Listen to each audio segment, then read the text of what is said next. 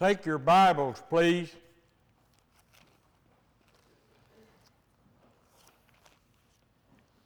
And turn first to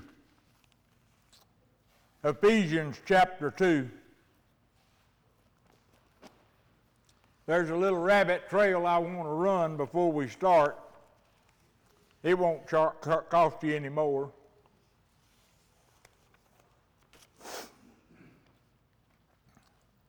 The subject this morning, I thought probably you've gotten enough of it, but God says do it again.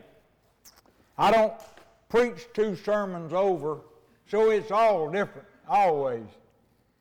But I've said all parts of this before. But it's something I think that catches us modern day Christians somewhat by surprise. I don't think even for those who, of us who know about it know to what extent it involves us. And it's all about this war that is going on continually between God's children and Satan himself. It's every day. Until we get to that place to where we have overcome Satan. And it says, and we'll see this morning, that the Bible says that we can. I don't think we'll ever get to the place to where he never bothers us. But he'll quit coming our way and making passes at us because we just simply won't give any, him any encouragement. Our Bible says don't make a place for the devil. And we unwittingly, I think, find out that we do that all the time. One of the most interesting conversations I ever had was with a missionary who worked with the street kids in Houston, Texas. He got in a conversation one day, one day with a 17, 18 year old Spanish boy, Mexican boy there in Houston, and he got to talking with a demon that was possessing him. And he asked the demon, How did you come to come into this boy? And he said, I rode in on sin. So this boy chose to participate in a sin, and in doing that, he brought this demon into his, into his life as a part of that. That can't happen to save people. It has to be unsaved people that, have, that are possessed with, with demons. They can oppress us, they can influence us, they can tempt us, but they can't make us do anything. But the unsaved, they can make do anything they want to do. And in the time of Jesus, a man walking the streets of Jerusalem knew this. They couldn't even walk by a graveyard without somebody rushing out that was demon possessed trying to beat them up and take the clothes off of. They understood that a whole lot better than we do today. But with all that being said, it says in the third chapter of Genesis, you don't have to turn there. Now the serpent was more subtle than any beast of the field which the Lord God had made. That is a very, very interesting statement. When you look it up, it said of all the things that were created, all the beasts, all the, the animals, all the humans that were created by God, Satan was the most cunning. He was the smartest in a bad way. He used every intuition he had to do something bad. the thing that impresses me the most in my studies of Satan was that he wants to undermine God's work, and God's work in this world is with us. So it's all about us. And he wants to tear down that relationship or any progress that could be made by us in that relationship with God. But his greatest desire is not to be caught. Essentially, that word means sneaky. He is the sneakiest thing that God ever created.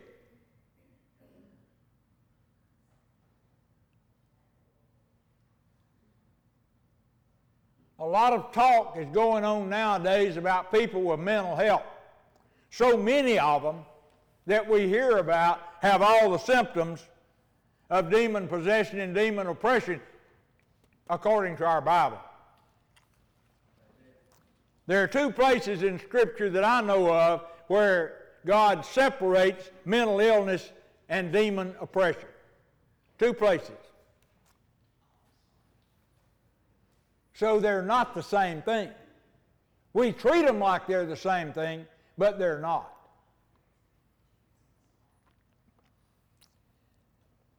So in Ephesians chapter 2 and verse 1, it says, And you, talking about born again believers, hath he quickened or made alive who were dead in trespasses and sins God has made us alive and brought us out of our sinful ways, wherein in times past ye walked according to the course of the world. Before you were born again, you walked according to the course or the behavior of the world, the unsaved according to the prince of the power of the air. Now you know who that is. That's Satan. We walked according to whatever he wanted us to do.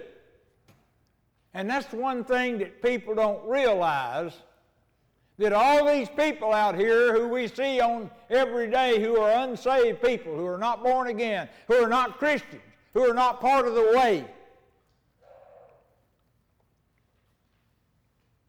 they walk according to what Satan wants them to do. He doesn't give them all an automatic rifle and put them in a school to shoot people. But they are under his control. It says so in the fourth chapter of 2 Timothy. The Spirit, according to the prince of the power of the air, the Spirit that now worketh in the children of disobedience. You have the Spirit of Christ in you. God made it where you could partake of His divine nature when you were born again. But those that are not born again are operating with the Spirit in their body of Satan himself. Among whom also we all had our behavior in times past in the lust of our flesh. What is the sign of a person who is unsaved and the sign of some people who are saved who do not have any self control? Is they exercise the lust of their flesh. That is the sign. They do what they are tempted to do. They do not have control enough over themselves to say, No, Satan, I'm not going to do it. Fulfilling the desires of their flesh and of the mind, the flesh and the mind, remember that, and were by nature the children of Satan, even as others. By nature, they were the children of wrath the children of Satan. And the next two words in verse 4 are the two most important words in Scripture from one end of the book to the other. But God. When we weren't even looking for Him, but God. When we were living in, with the spirit of Satan, doing what we wanted to do, what felt good, but God came along and grabbed us up and took us and made us Christians. But God, who is rich in mercy, for his great love wherewith he loved us, even when we were dead in sins, hath made us alive together with Christ. By grace ye are saved, and has raised us up together and made us sit together in heavenly places in Christ Jesus. That's who we are now. And God did it. But God, showing how we were, but God came in and meddled in our business and made us all children of His.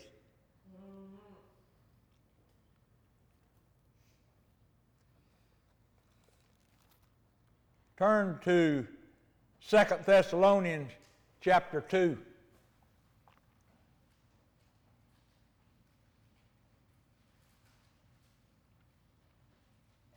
But God saved us. Now, to continue our sermon from last week and the last several weeks, really, when God made us Christians through Jesus Christ, we became like Christ, our oldest brother, the firstborn of God, the firstborn of the church. And because he was given authority over everything in heaven and in earth, because he was so obedient. He became a student of godly things. We saw last week where, with the possession of the Holy Spirit, there at his baptism in the Jordan is when he did, after that's when he did his first miracle. People talk about Jesus doing miracles in sandboxes when he was a little kid. No, he didn't. No, he didn't. Because it was not his time yet, he told his mother. He was like us. In all things, Hebrews says.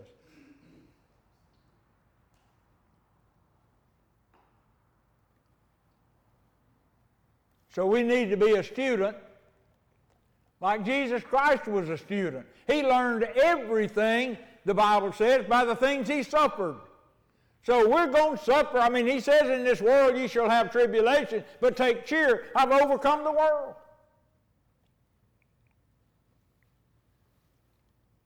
So we've got to experience trouble.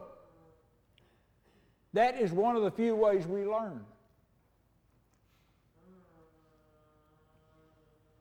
So we need to be a student now that we're a Christian, we need to be a student of godly things just like Jesus was. We need to pay attention to those things. And we'll see what the Scripture says about it.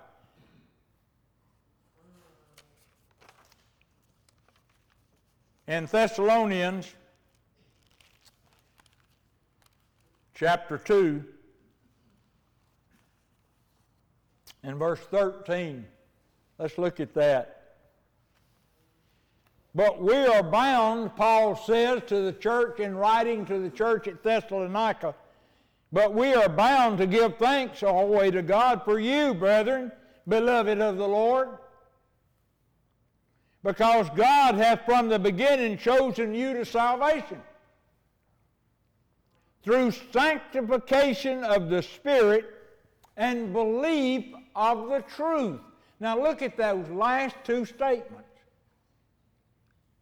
When we are born again and we're saved, we, we become saved through the whole process by two things by sanctification of the Spirit and belief of the truth.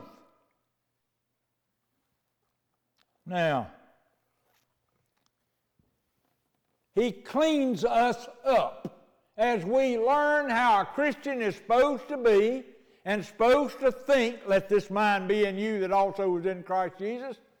Because you said it said in the other, we did things that our mind told us to do, and Satan told us to do, because our minds weren't right. But it says here the sanctification of the Spirit and belief of the truth. That's the way we become guaranteed saved, is because we learn about God. The sanctification word is about cleaning us up, is about setting us apart for Himself, God did. It's like grandma's fine china. She didn't use it every day, did she? She kept it in a cabinet, probably with a glass on the front of it. She only used it for special occasions. People, that's the way God is treating you. He has sanctified or set you apart not to be like everything else. And then you believe the truth. That's the other thing. What is the truth? The truth is God's Word. I believe Jesus wrote every bit of it. So by believing about God, he says in Chronicles that a spiritual person knows and understands me. That's what God says. So what we try to do through this book is learn and understand about God and who he is and what he wants and how he wants us to live.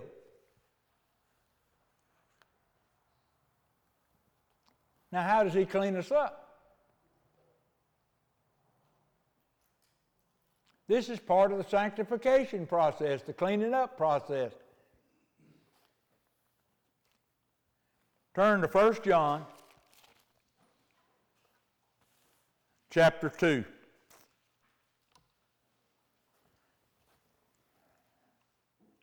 As one fellow said, this might not be too long of an idea, but it sure is a hard one. Because I tell you what it'll do with you. As one old fellow said, it'll make you like a cat was just smelled a snake and he doesn't know exactly where it is. You'll start watching for everything. Why? Because you begin to see what Satan is all about in your life and what he is trying to do with you and the way he has described or disguised himself as the world. Satan comes at you all the time, and you have no clue it's him. That's the reason he gets by so many of us so many times.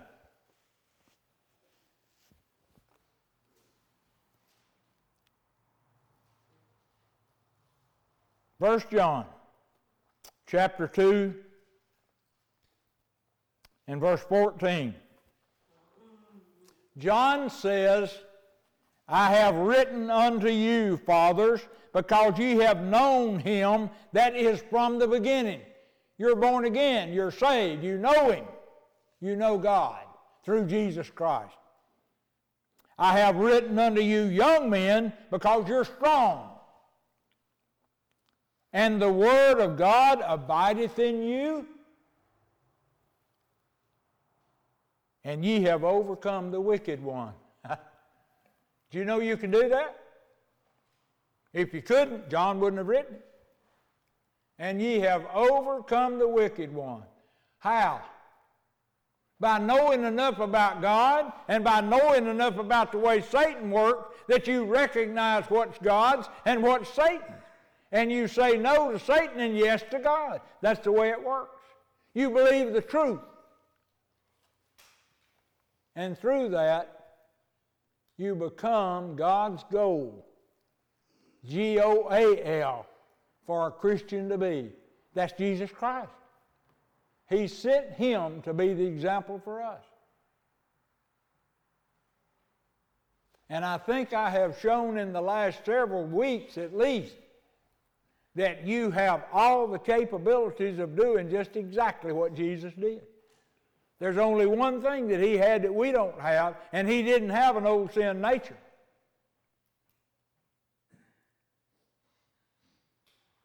But other than that, Jesus, in every sense, according to Hebrews, was just like us. Now, here is the message in verse 15. Love not the world, neither the things that are in the world. what now? Love not the world, or the things that are in the world. What does Satan do? He takes our mind off of God. He takes our mind off of the love of Jesus. He takes our mind off of the things that God wants us to participate in and puts it on things. Did you know that everything you might really want may very well be one of those things that pulled you away from God?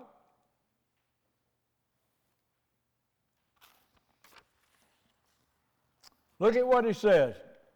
If any man love the world, the love of the Father is not in him.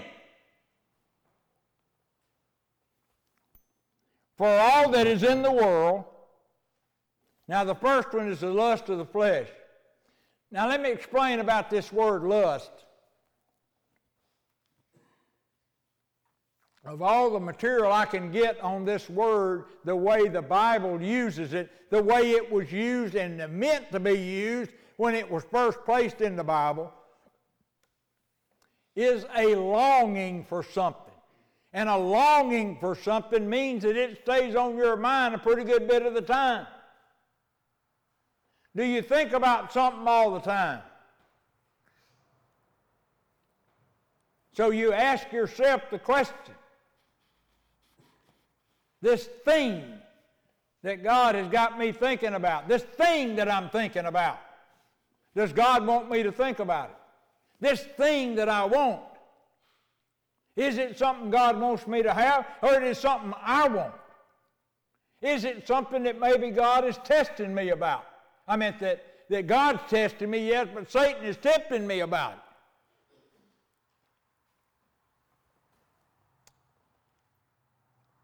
For all that is in the world, and he listed the lust of the flesh, that is simply that feels good and I want it. And the lust of the eyes, and that looks good, and I want that. My mama used to tell my brother and I when we were little bitty tots, whatever I looks at, I wants. Whenever we'd say, I want that. She'd say, Yeah, everything you look at, you want. And I learned that lesson when I, by the time at least I was four or five years old, because she kept throwing it at Mac and I all the time. A kid that age wants everything. You know that. The lust of the eyes, that looks good, and the pride of life. Oh, that makes me look good. Those are the things that Satan uses, things that Satan uses to pull us away from the life with God that God wants us to have through Jesus Christ the things. The lust of the flesh, that feels good. I want a part of that. The lust of the eyes, that looks good. I want that. And the pride of life, that will make me look good to everybody, and I want that. That's usually the basis right there for everything.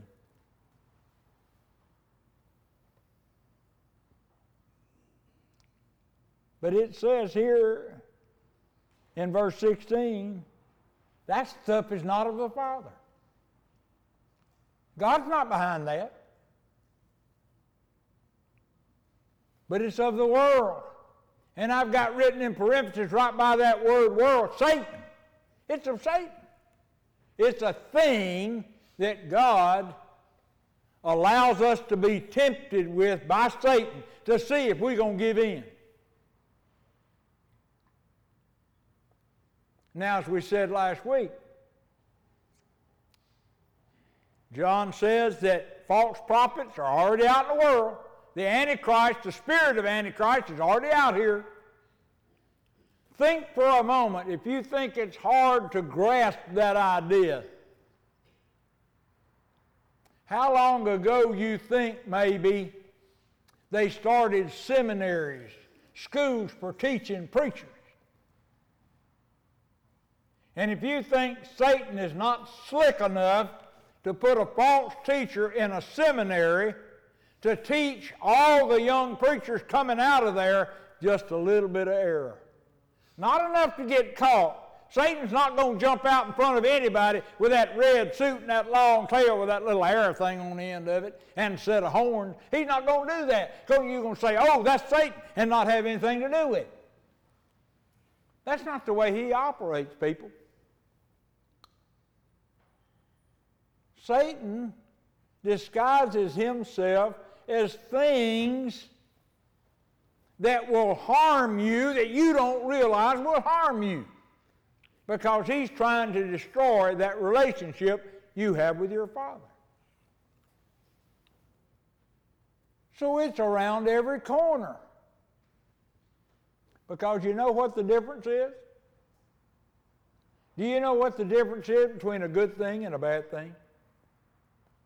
Do you know what the difference is between a thing that can advance you, that can please you, that can bless you, and something that can put a curse on you and bring you down and separate you from God? You know what the difference is? You're mine. That's where it is, right here. It's how you handle it. Well, I don't really need that. Don't really want it. It would be nice if I had it. But if God wants me to have it, I'll get it, and I'll just go on and not think about it. That's one way. And the other way is go sign your name to something that's going to cost you something a month that you're not going to be able to afford for the next six years. Of course, that's 72 months, isn't it? Isn't that six years? That's the way they got things paid for now. It's not about, they don't even tell you how much the cost is. You can get a brand new bathroom in one day, and it's not but $39 a month. That's the way they sell it to you. People don't worry about the cost. They want to know what's it going, what's the payments. How much is it going to cost me every month? I can have that thing. Now, for you that may be close to 80, you can remember, like I can, the days when everybody didn't have a nice looking car. Everybody didn't have a three or four thousand square foot house. A lot of people walked to work. A lot of people probably were a little bit cool at night till they got under the covers.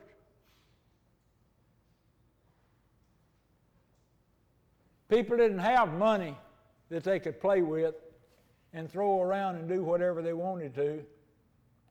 Most of you, I imagine, can remember a time when you really had to watch your pennies to get by every month until you got where you could make something enough to where you'd have a little bit extra The world has changed.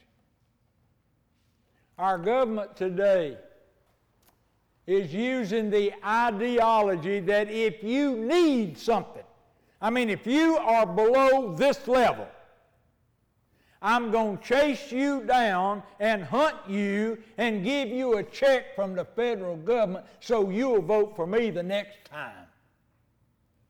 That's the ideology that's working in this country today. Now, let me tell you this. if you don't believe that our country's upside down, cut on that TV over in the corner. You don't have to watch too long. Because Roy Rogers and Gene Autry will go off and then they'll get something on there that'll upset you. It really will.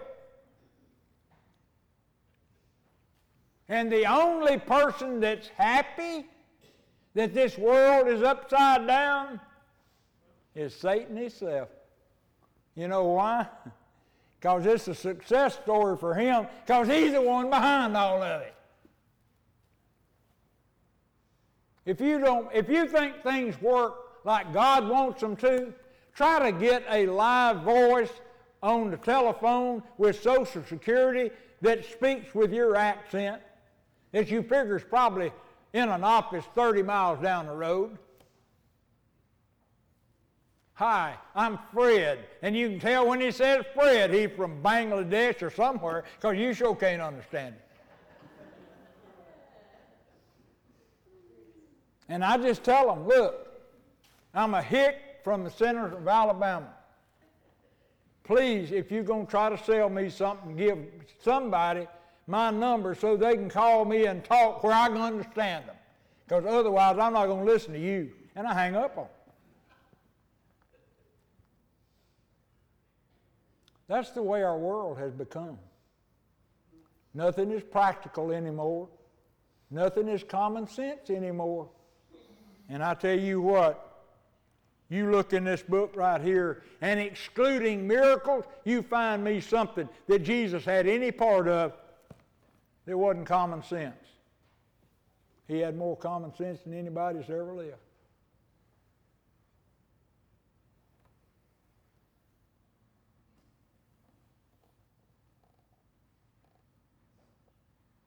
We were by nature children of wrath, children of Satan. And we see that on our TVs today, folks. And a lot of them are in Washington. They really are. And they've got to a place. What did Jesus tell the Pharisees? You've got to be liars because your father was a liar. He was the father of all lies. He's talking about Satan. And I've seen people on my TV that can look at you and lie one lie right after another, and they never even wiggle their eyes. Their eyes don't quiver. They don't look down. They're not ashamed of it. They've got no conscience. They can look at you and tell you ten lies, and you can't look at them and tell any different. They got a power behind them to do that and it is the power of the spirit of Satan.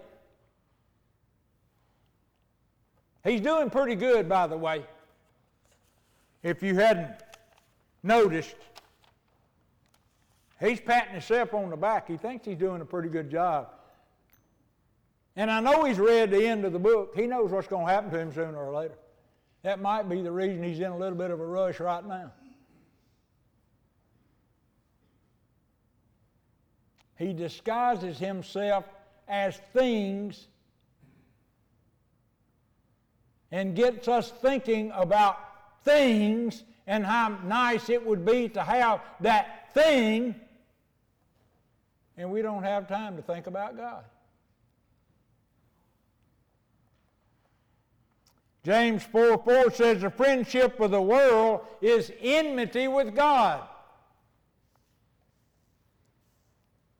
I said that one time in a Sunday school lesson about 20 years ago, and a lady got up out of that lesson with a huff and made it straight to the preacher's office and said, Brother Joe is telling us that we're enemies of God because we love the world.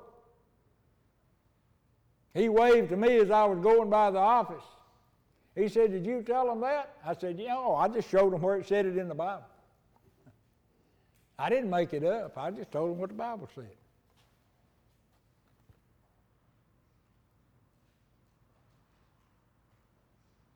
But now let me show you something. Look at verse 17. Now here's the common sense in the whole lesson. Everything that's been said today comes with verse 17. And the world passes away, and the lust thereof. The lust that we have that we're tempted with by Satan and preached against by God is going to go away. Praise God, I'm not going to lust forever.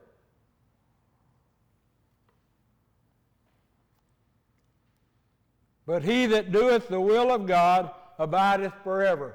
You hear that? The obeyers don't die.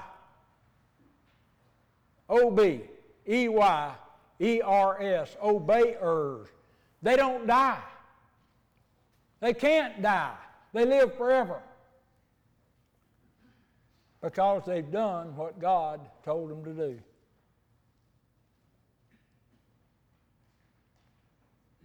And the world passeth away and the lust thereof, but he that doeth the will of God abideth forever.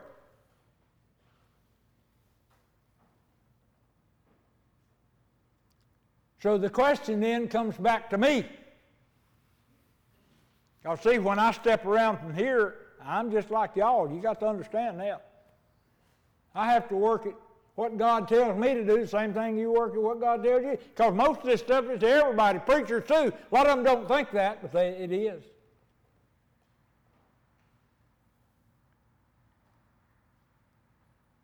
So, where do I give my priority?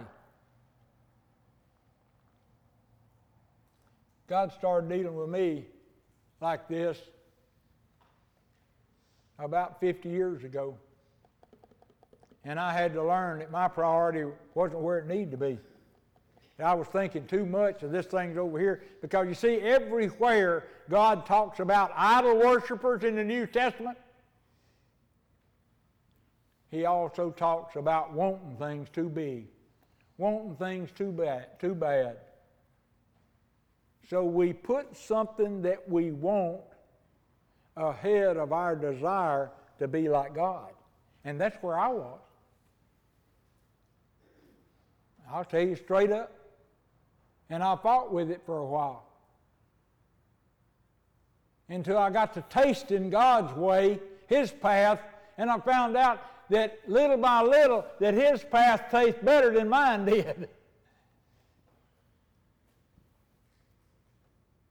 and I wanted to be right in the middle of where He wanted me to be instead of right in the middle of where I wanted to be. Because there were some folks around me that were good friends of mine that was going my path, their path, and they weren't doing so good.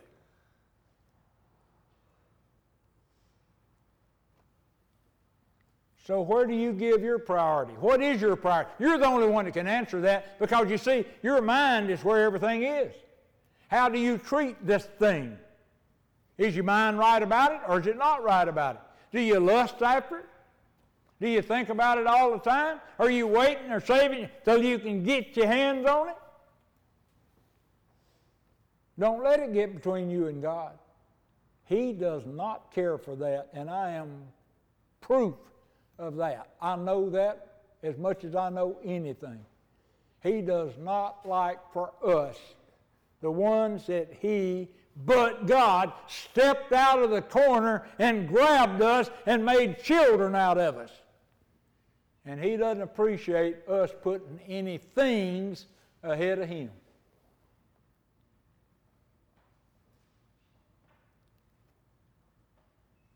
You say, Well, I don't know, this is pretty strong. Yes, it is.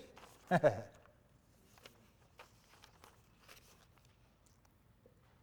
you know, the proof of it's all around you.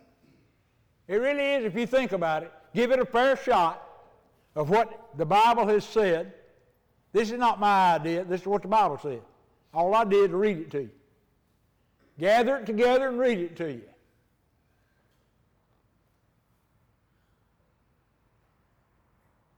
You remember that Christian singer by the name of Terry Gibbs? Remember her? She was blind. She wrote that song about, Lord, it's the devil. Would you look at him? I've thought about it, but I never dreamed he'd have blue eyes and blue jeans. you remember that song?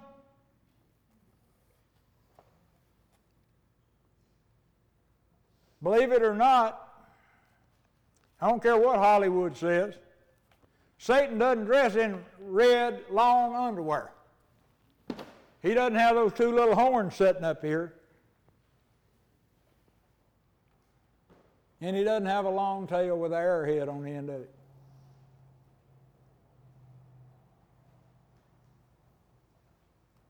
He's an angel. You remember when the three angels came to see Abraham? about Lot.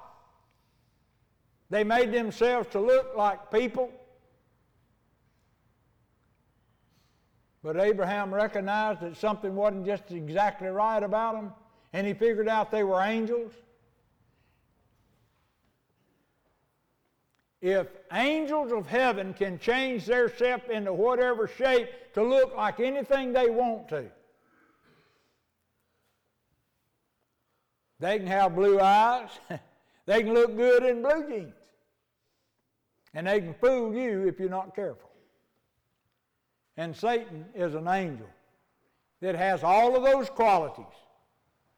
And it says some of his demons are filling pulpits today as false teachers. Angels of light. They have changed themselves into angels of light. So be careful what you want. Be careful what you look at.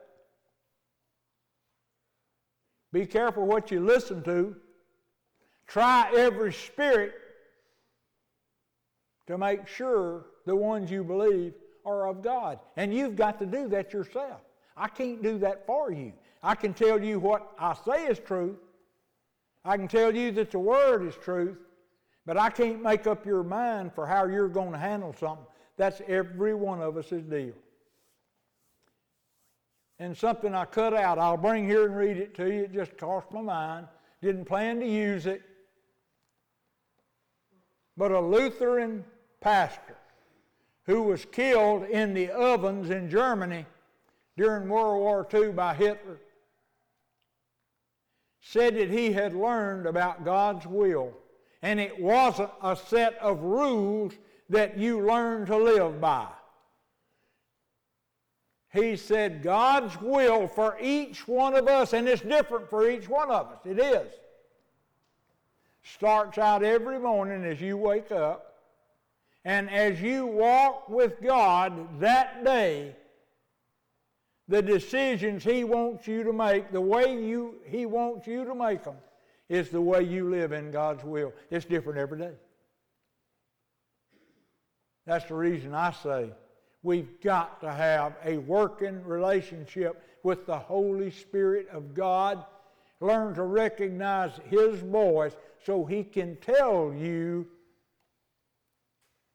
what is of God and what is not of God because sometimes we can't tell it ourselves.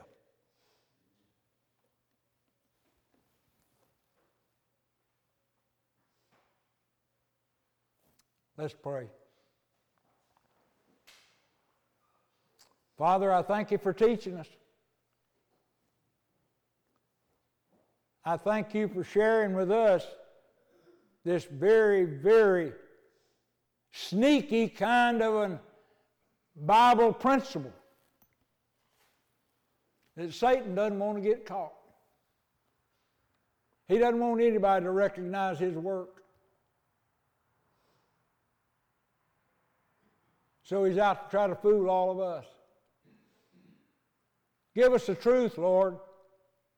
So as we see the truth, we'll know not to touch anything he wants us to have anything to do with let us learn to make our decisions of our lives and where we're going and the things we're going to do and the things we're going to have and the things we're not going to have. Make us rely on answers from the Holy Spirit for what we need to do about those things that come into our life, the things of the world And Lord, we'll give you the praise and honor and glory for it. And we thank you again in the name of Jesus. Amen.